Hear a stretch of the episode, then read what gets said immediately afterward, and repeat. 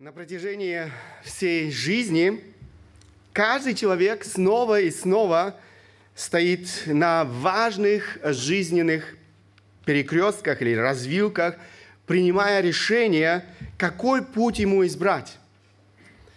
Это, возможно, такие важные решения, где ему учиться, где ему работать, на ком жениться или за кого выйти замуж, где жить и так далее – это очень важное решение, которое нередко оказывает свое влияние на всю последующую жизнь человека. Эти развилки в жизни разных людей могут отличаться друг от друга. Однако есть одна жизненная развилка, на которой стоит каждый без исключения человек, и каждый в конце концов избирает свой путь. Нет развилки в нашей жизни более важной, чем это. Путь, который мы избираем на этой развилке, определяет не только жизнь, нашу жизнь на этой земле, но и жизнь после смерти. На этой развилке есть только один, один верный путь, который ведет к жизни вечной, и другой неверный путь, который ведет к величайшей трагедии – вечным мукам ада. Смерти вечной. Мой вопрос сегодня к тебе. Каким путем идешь ты? Каким путем идешь ты? Если ты никогда не думал об этом важном вопросе, я хотел бы, чтобы ты сегодня это сделал. Я хотел бы, чтобы каждый из тех, кто сегодня слушает эту проповедь, встал на путь, который ведет в жизнь вечную – а тот, кто уже идет этим путем, еще больше утвердился на этом пути. Особенно я радуюсь сегодня за тех, кто в своем крещении, как мы уже с вами говорили, сегодня у нас праздничное, праздничное богослужение, радуюсь за тех, кто в своем крещении публично свидетельствует о том, что он избрал этот путь, этот верный путь, и он желает следовать этим путем, который ведет в жизнь вечную. Мое желание, чтобы эта проповедь стала и для вас большим э, благословением, помогла вам твердо держаться этого пути и стать благословением еще для многих тех, кто окружает вас, кто еще не принял этого решения свернуть на верный путь. Я хотел бы сегодня вместе с вами открыть один очень известный псалом, который очень ясно говорит об этих двух путях. Это самый первый псалом, псалом Давида. Давайте прочтем этот псалом. Блажен муж, который не ходит на совет нечестивых и не стоит на пути грешных и не сидит в собрании развратителей. Но в законе Господа воля его, и о законе его размышляет он день и ночь. И будет он, как дерево, посаженное при потоках вод, которое приносит плод свой во время свое, и лист которого не вянет. И во всем, что он не делает, успеет. Не так нечестивые, но они как прах, возметаемый ветром. Потому не устоят нечестивые на суде и грешники в собрании праведных. Ибо знает Господь путь праведных, а путь нечестивых погибнет. Итак, мы находим здесь описание двух, я бы сказал, радикально отличающихся друг от друга путей. Обратите внимание на конец этого псалма. Если вы посмотрите шестой стих, они здесь, э, эти два э, пути, они здесь очень ясно обозначены. Путь праведных мы находим здесь и путь нечестивых. Это два совершенно разных отношения к Богу, два совершенно разных стремлений, э, совершенно разные плоды в жизни этих людей и, наконец, два совершенно разных конца э, в жизни этих людей. Мы попробуем проследить каждый из этих путей. Давид начинает свой псалом с описания пути праведного. Итак, путь праведного.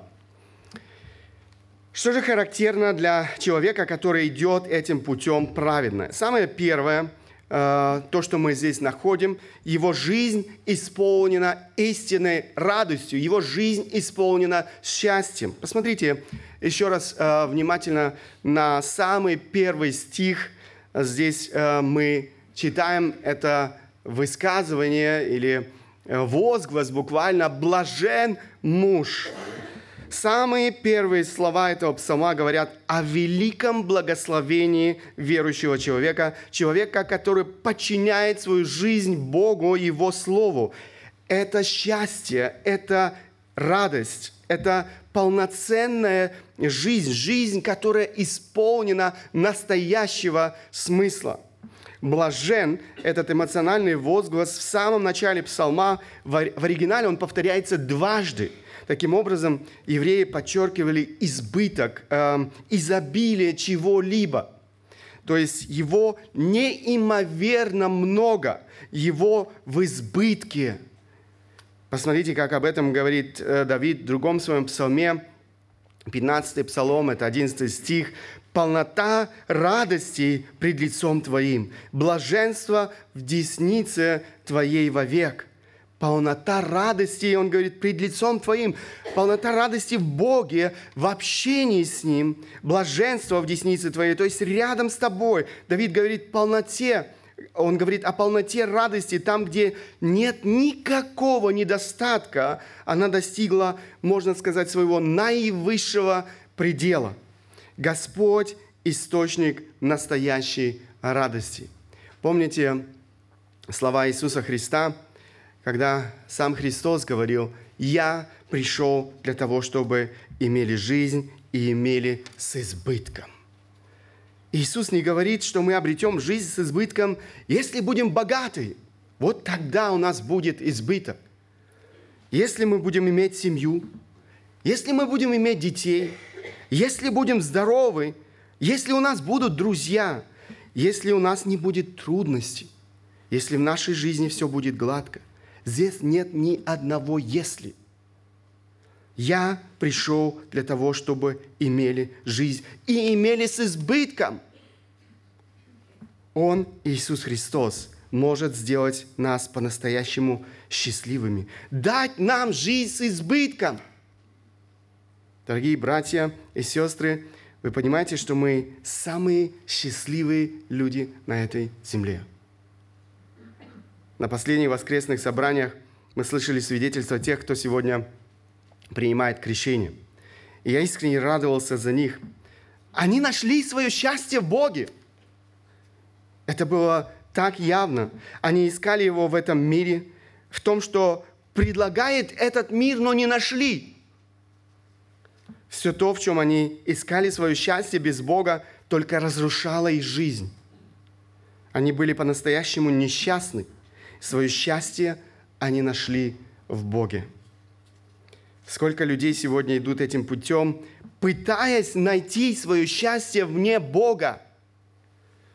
Друзья, нет счастья без Бога. Без Бога человек буквально обречен на несчастье.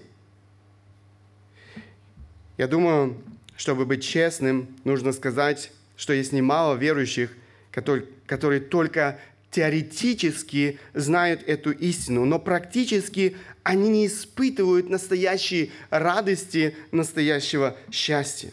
Они живут в унынии. Они не излучают этой настоящей радости, они все время жалуются на свою жизнь, они не знают этого избытка, о котором говорит Христос. Они не могут наслаждаться полноценной жизнью в Боге, потому что в своей жизни – они, я бы сказал, так же, как и неверующие люди, пытаются искать свое счастье вне Бога. Бог остается хорошим приложением, хорошим дополнением в их жизни. Однако Бог – это не хорошее дополнение. Бог – это не хорошее приложение. Бог – это все. Бог – это и есть наивысшая радость, наивысшая ценность нашей жизни. Бог есть источник всякой радости – Бог – это все, что нам нужно для истинного счастья. Асав в завершении своего псалма говорит, «Кто мне на небе, и с тобою ничего не хочу на земле».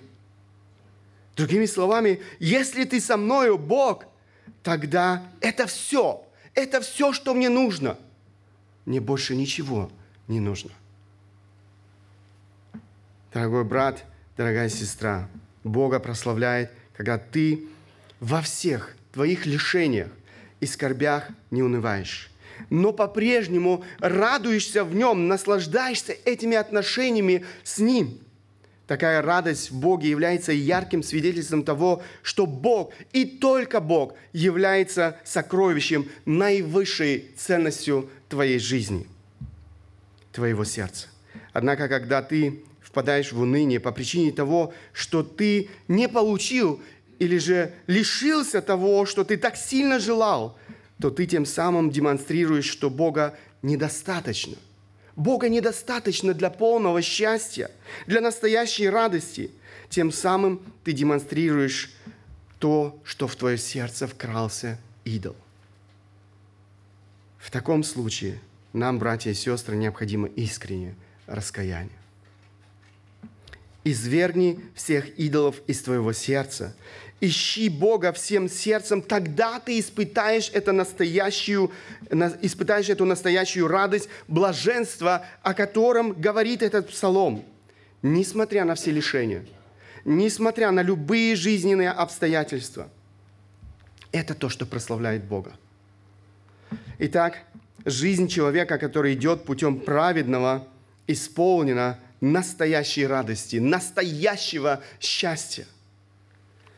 Что еще характерно для человека, который идет этим путем праведного? Мы читаем о том, что он хранит себя от влияния нечестивого мира. Он хранит себя от влияния нечестивого мира. Посмотрите дальше наш стих.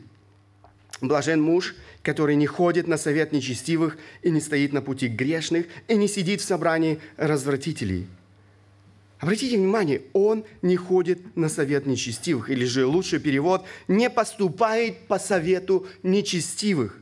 Праведный человек открыл для себя источник истины, Слово Божье. И именно эта истина теперь определяет всю его жизнь. Праведный человек хранит себя от влияния этого нечестивого мира. Дальше он не стоит на пути грешных, то есть он не укореняется в образе жизни нечестивых, грешных людей. Он не подражает им. Он не перенимает стандарты этого нечестивого мира. Этот образ жизни не может характеризовать образ жизни праведного человека. И, наконец, он не сидит в собрании развратителей, или же другой перевод, в собрании кощунников, в собрании богохульников. Праведный человек не разделяет свое общение с кощунниками, богохульниками. Он не ассоциирует себя с теми, кто открыто противостоит Богу. Он не ходит их мерзкими, грязными путями. Вспомните слова апостола Павла – не обманывайтесь, худые сообщества развращают добрые нравы. Неизбежным следствием в жизни человека, который открывает себя для влияния этого нечестивого мира, будет разврат, аморальная, безнравственная жизнь. Это то, о чем говорит апостол Павел здесь. Сегодня, кстати, не нужно идти, я не знаю, куда-то, в какой-то притон к нечестивым, грязным, мерзким людям. Сегодня достаточно нажать одну кнопку, и ты попадаешь в сообщество нечестивых, безнравственных людей. Ты сам приглашаешь их в свою жизнь, открываешь себя для их влияния.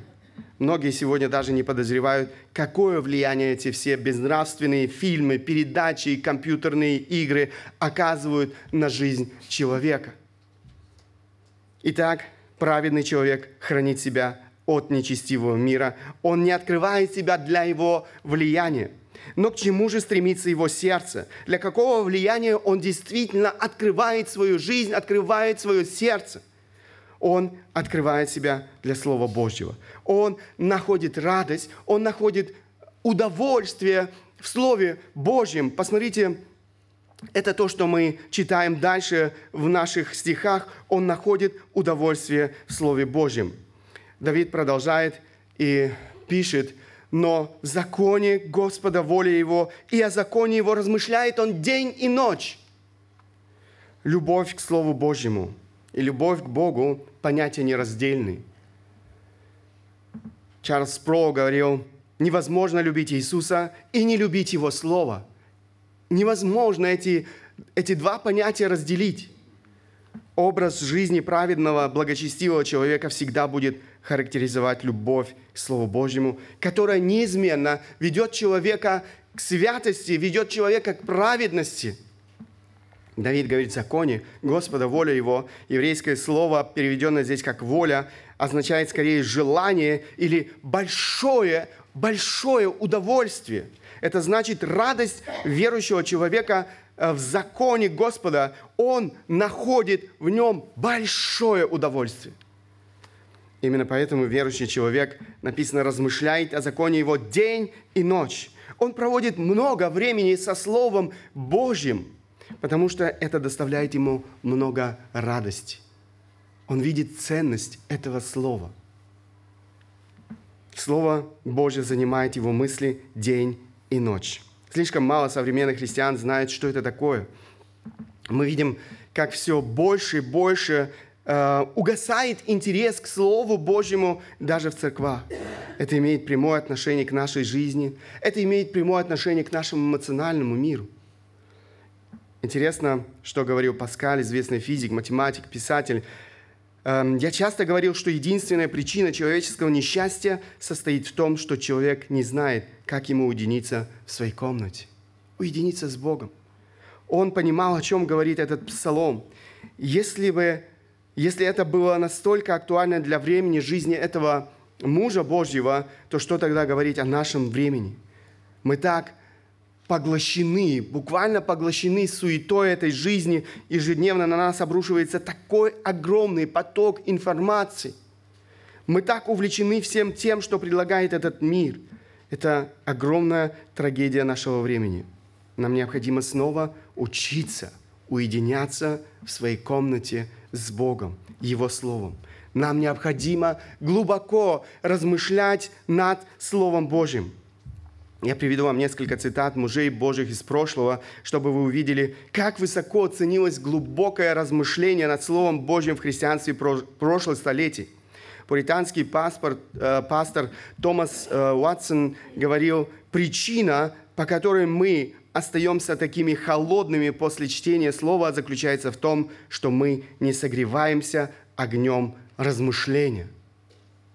Мы не согреваемся огнем размышления.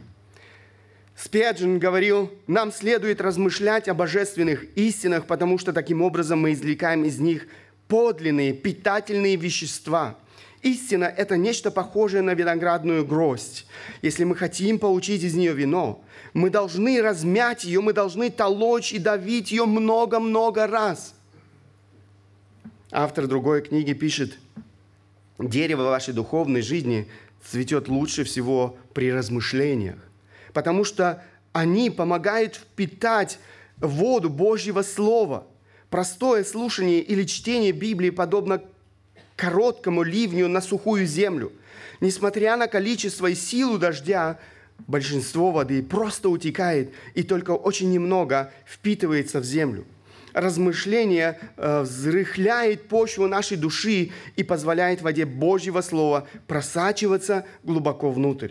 И результатом этого является необычная плодоносность и духовное процветание. К сожалению, большинство, большинство людей сегодня уединяются в своей комнате не с Богом, а с телевизором, компьютером или же мобильным телефоном. Это стало настоящим проклятием современного общества. Все эти технические приборы становятся хорошими инструментами для проповеди нечестивого образа жизни – даже если некоторые избегают того, чтобы смотреть всю эту грязь, они заполняют свой разум тем, что отвлекает их внимание от Бога, отвлекает их внимание от Слова Божьего. Они заполняют свою жизнь тем, что пусто, бессмысленно. Один пастор в Америке пишет, э, эти слова можно применить, я думаю, к Германии. Он говорит здесь за Америку. Америку наставляет телевизор – усовершенствовавшись, будет всякий, как учитель его, это слова из Библии, Дальше он говорит, средства массовой информации подорвали моральные устои нашего общества, сделали вас и меня бесчувственными в отношении зла и стерли грань между правдой и неправдой, справедливым и несправедливым, праведным и неправедным, добродетелью и пороком. Человек, сидящий на э, церковной скамье, представляет собой больше продукт телевидения, чем Слово Божьего – его мировоззрение не основано на Священном Писании. Он ученик окружающей его культуры. Если мы хотим переживать благословение Бога, если мы хотим иметь Его силу, Его мудрость, испытать настоящее счастье, нам необходимо глубоко изучать Слово Божье. Для этого необходимо не лениться, а дисциплинировать себя, прилагать усилия. Для этого необходимо находить время, отказываться от всего, что мешает мне в глубоком изучении Священного Писания.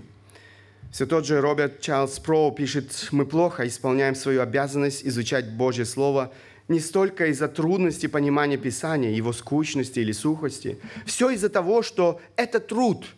Наша проблема не в недостатке ума или страсти, проблема в нашей лени. Действительно, сидеть или же лежать часами перед телевизором, или же в руках с мобильным телефоном не требует никаких усилий. Не надо думать, за тебя подумают и даже вложат в твою голову. Изучать Писание требует усилий. И каждый истинно верующий человек находит в этом большое удовольствие и поэтому готов ради этого жертвовать многим. Слово Божье должно пропитать все нам, наше мышление, оно должно укорениться глубоко в наших сердцах, оно должно стать нашим твердым убеждением, оно должно стать руководством для нашей жизни – только так мы сможем избежать поверхностного христианства. Только так мы можем устоять в любых жизненных штормах и бурях. Только так мы можем побеждать грех своей жизни.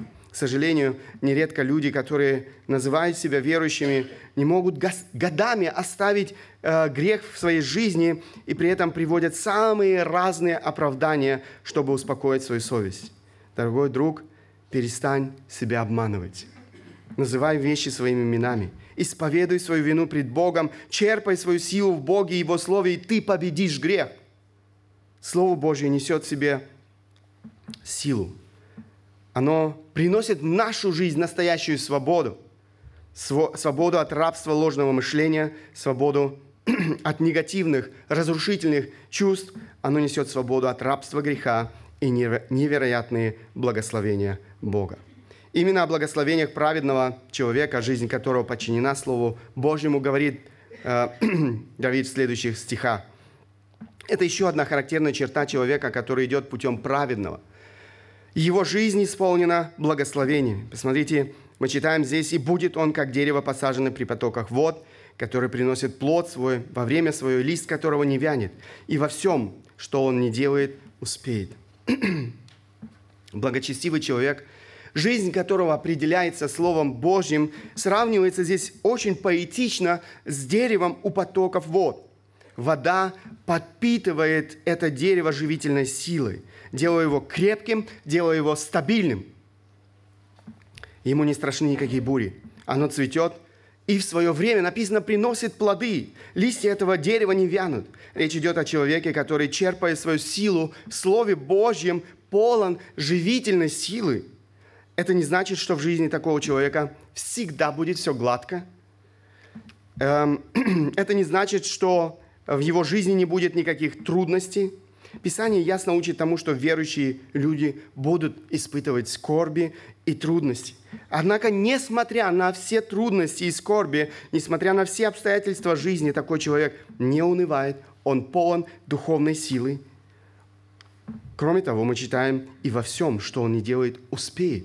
То есть он будет в своей жизни продуктивен, он будет в своей жизни эффективен, он будет успешен, причем здесь написано во всем. Здесь уместно вспомнить Иосифа. Вспомните, сколько скорбей переживал этот муж Божий, однако он оставался сильным Боге, его вера не пошатнулась, он оставался верным Богу, независимо от обстоятельств своей жизни, он был успешен, где бы он ни был. Его успех был очевиден для всех, кто его окружал, был ли он в доме Патифара, был ли он в заключении или на службе у самого фараона, царя египетского. Итак, мы с вами посмотрели путь праведного. Однако этот псалом говорит не только о пути праведного, он говорит и о пути нечестивого, о том, что характерно для нечестивого человека. Итак, путь нечестивого человека. А, что же характерно для человека, который идет этим путем нечестивого? В нашем псалме немного сказано об образе жизни нечестивого человека. Однако слова не так нечестивые указывают на то, что образ жизни нечестивых людей – он является полной противоположностью образа жизни праведного человека. Что же это значит? Самое первое, он обречен на бессмысленную жизнь он обречен на бессмысленную жизнь. Если верующий человек может испытать настоящую радость, мы с вами говорили, он испытает настоящую радость своей жизни. Если верующий человек может жить полноценной жизнью, жизнью исполненной истинного смысла, то нечестивый человек обречен на пустую, бессмысленную жизнь. Он никогда не испытает настоящего счастья. Пустота в душе – это то, что характерно для каждого без исключения человека, который не знает Бога.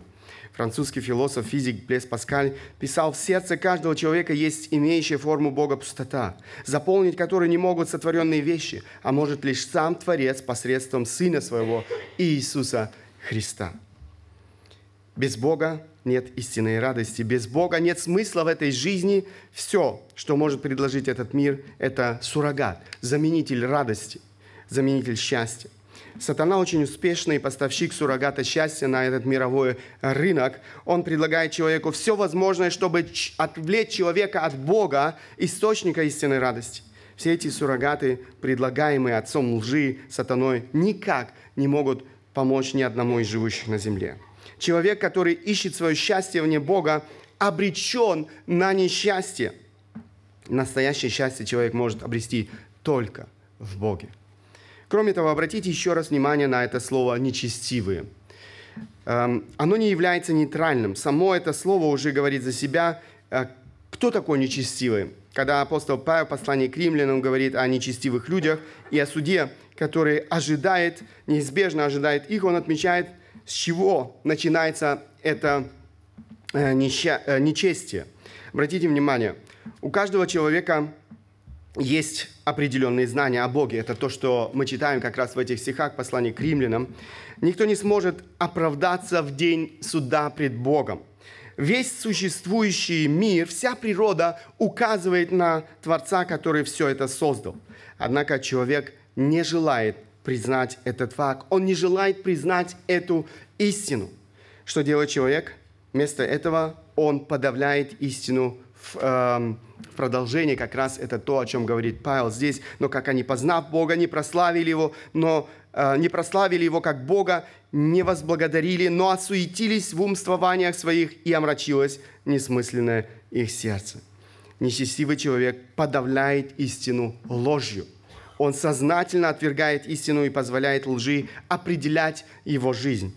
Его разум наполняет пустота. В его сердце царит мрак он не желает прославить Бога, подчинить свою жизнь Богу и Его Слову. С этого начинается всякое нечестие. Но это относится не только к людям где-то там, я не знаю, за стенами церкви.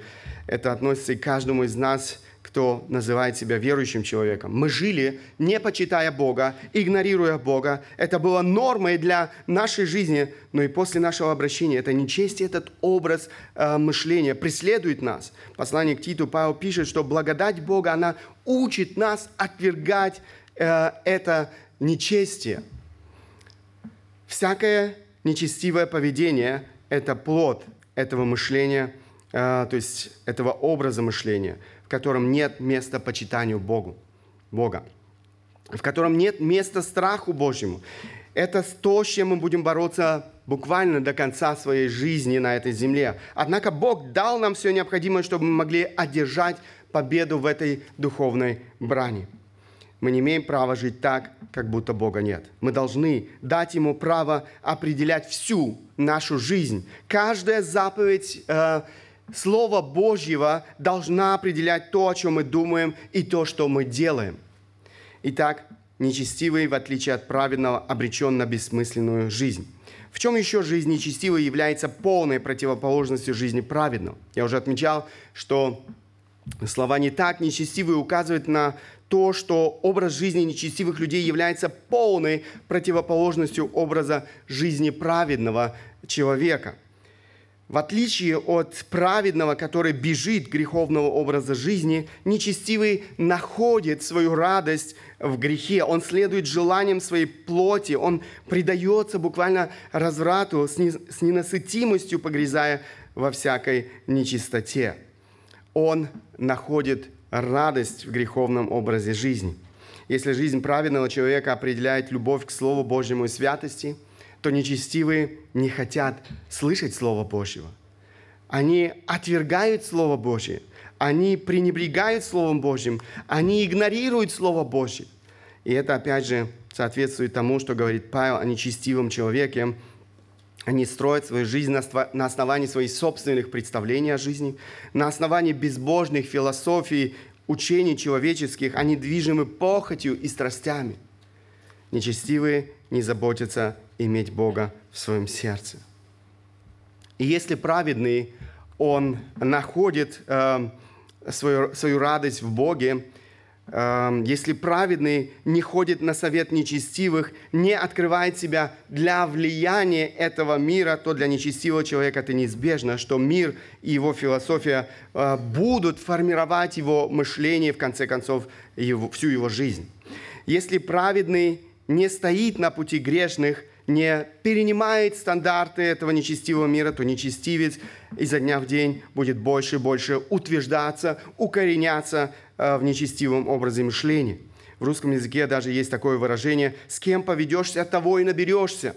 Всю жизнь нечестивого человека будет определять система стандартов этого мира, мира, в котором царит грех, мира, в котором правит сатана.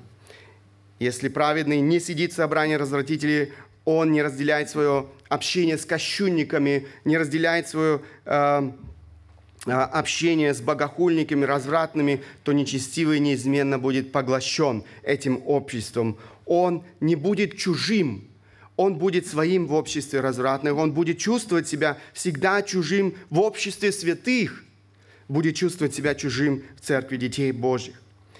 Я надеюсь, вы обратили на эту последовательность слов «ходит», «стоит», «сидит». И это тоже не случайно здесь.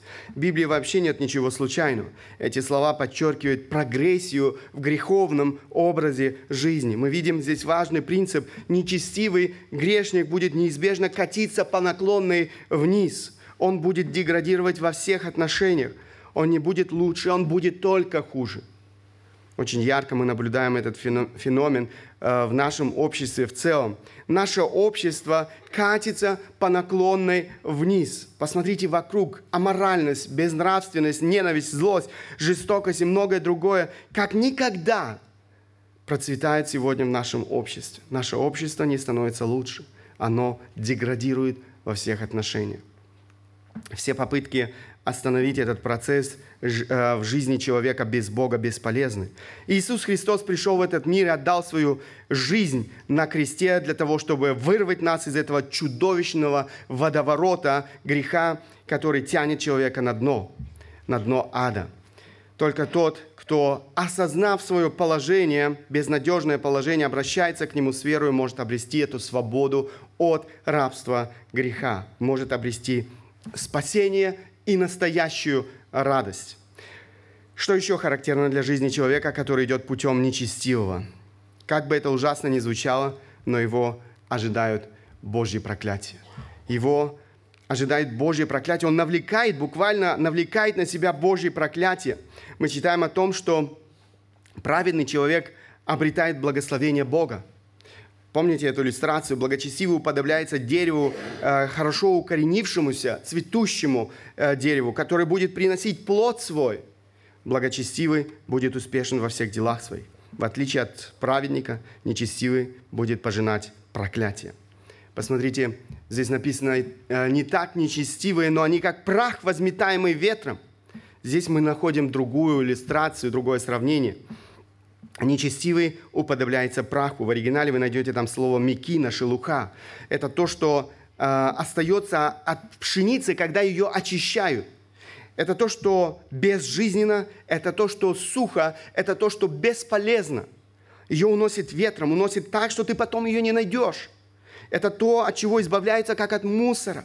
Это то, что часто сжигают э, так, что от него не останется ни следа. Человек, который живет для себя, человек, который руководствуется своими похотями, страстями, обречен на бесполезную жизнь. Все, что он будет делать в конечном э, итоге, э, не принесет ему удовлетворения. Он обречен на пустую, бессмысленную, безрадостную жизнь, концом которой станет вечная погибель. В отличие от нечестивого, праведник с уверенностью смотрит в будущее. Его ожидает жизнь вечная. Ибо знает, посмотрите, здесь написано, ибо знает Господь путь праведных. Не только в том смысле, что ему известно все, что происходит в жизни праведника. Здесь Давид больше подчеркивает близкое общение, личные отношения Бога с праведником. Помните слова Иисуса Христа? «Я есть пастырь добрый, знаю моих, и мои знают меня». Чуть дальше в той же главе мы читаем, «Овцы мои слушаются э, голоса моего, и я знаю их». Снова подчеркивается здесь, «И я знаю их, и они идут за мною. И я даю им жизнь вечную, и не погибнут вовек, и никто не похитит их из руки моей». Друзья, тех, кто имеет эти личные и близкие отношения с Богом, ожидает жизнь вечная. Ничто и никто не может вырвать нас из рук нашего Бога. Нечестивые же, их ожидает прозрение на последнем суде перед Божьим престолом. Там им откроется вся их непорочность и вся их греховность. Там не будет оправдания их грехам. Каждый грешник будет справедливо осужден за свои грехи и приговорен к вечному наказанию. Посмотрите, потому не устоят нечестивые на суде и грешники в собрании праведных. Ибо знает Господь путь праведных, а путь нечестивых погибнет. Там произойдет окончательно отделение нечестивых от праведных. Путь нечестивых заканчивается страшной трагедией. Путь нечестивых, написано, погибнет. Нечестивого, грешного человека ожидает абсолютное проклятие, вечные, бесконечные муки ада. Итак, друзья, мы подошли к концу нашей проповеди. В этом псалме Давида мы читаем только, обратите внимание, только о двух путях – Каждый из нас идет одним из этих путей. Другого пути нет. Люди пытаются, пытаются со, соорудить себе свой собственный путь. Библия говорит, есть только два пути. И каждый человек идет одним из этих путей. Поэтому я хотел бы еще раз вернуться к нашему вопросу, который я задал в самом начале своей проповеди. Каким путем идешь ты? Идешь ты путем праведного, который ведет жизнь вечную, или же ты идешь путем нечестивого, который ведет в ад, вместо вечных мучений. Никто из людей не рождается на эту землю праведным. Мы все рождаемся грешниками. Мы с самого рождения идем путем нечестивых. То есть мы с самого рождения стоим на этой развилке. Бог призывает нас оставить этот путь и встать на путь праведных – мы все с самого рождения являемся врагами Богу, потому что не желаем подчинить свою жизнь нашему Творцу. Мы возводим сами себя на место Бога, когда строим свою жизнь на основании своих собственных представлений, на основании своих собственных взглядов, не желая подчиниться Слову Божьему. Мы живем для удовлетворения своих желаний, похоти, вместо того, чтобы жить для славы нашего Творца, того, кто нас создал. Апостол Павел пишет Потому что все согрешили и лишены славы Божьей. Обратите внимание, все согрешили. Из этого правила нет исключений. Человек покидает нечестивый путь и встает на путь праведного в тот момент, когда он, осознав свою вину пред Богом, обращается в покаяние к Богу и возлагает свое упование на Иисуса Христа, того, кто умер на Голгофе за наши грехи и воскрес ради нашего оправдания. Иисус сказал – «Я есть путь, истина и жизнь». Никто не приходит к Отцу, как только через меня. Вот он настоящий путь к счастью, вот она абсолютная истина, вот она настоящая жизнь, которую предлагает Бог. Это не суррогат, это не подделка. Это то, что заполнит пустоту в твоем сердце, которую не может заполнить ничто в этой жизни. Путь праведного начинается с искреннего, с искреннего покаяния, и веры в Иисуса Христа как Спасителя. Только тот, кто был оправдан Христом, будет стремиться к праведной жизни. Он будет наслаждаться полноценной жизнью в этих отношениях с Богом. Он будет хранить себя от влияния нечестивого мира. Он будет находить огромное удовольствие в Слове Божьем. Он испытает удивительные Божьи благословения в этой жизни, но самое великое благословение его ожидает в будущем. Жизнь вечная со Христом. Друзья, я хотел бы призвать каждого, кто еще не встал на этот путь праведного, встать на этот путь, пока не поздно. Может быть поздно. Пока не поздно покаяться и возложить свое упование на Иисуса Христа, нашего Господа и Спасителя.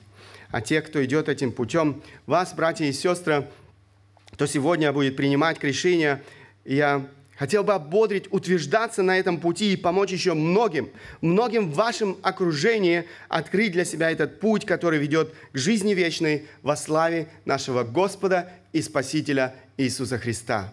Аминь. Встанем по возможности, я хотел бы обратиться к Богу в молитве. Да, Господь, мы благодарны Тебе за Твое живое Слово, действенное Слово. Мы благодарны Тебе, Господь, за то, что Ты и сегодня говоришь к нам.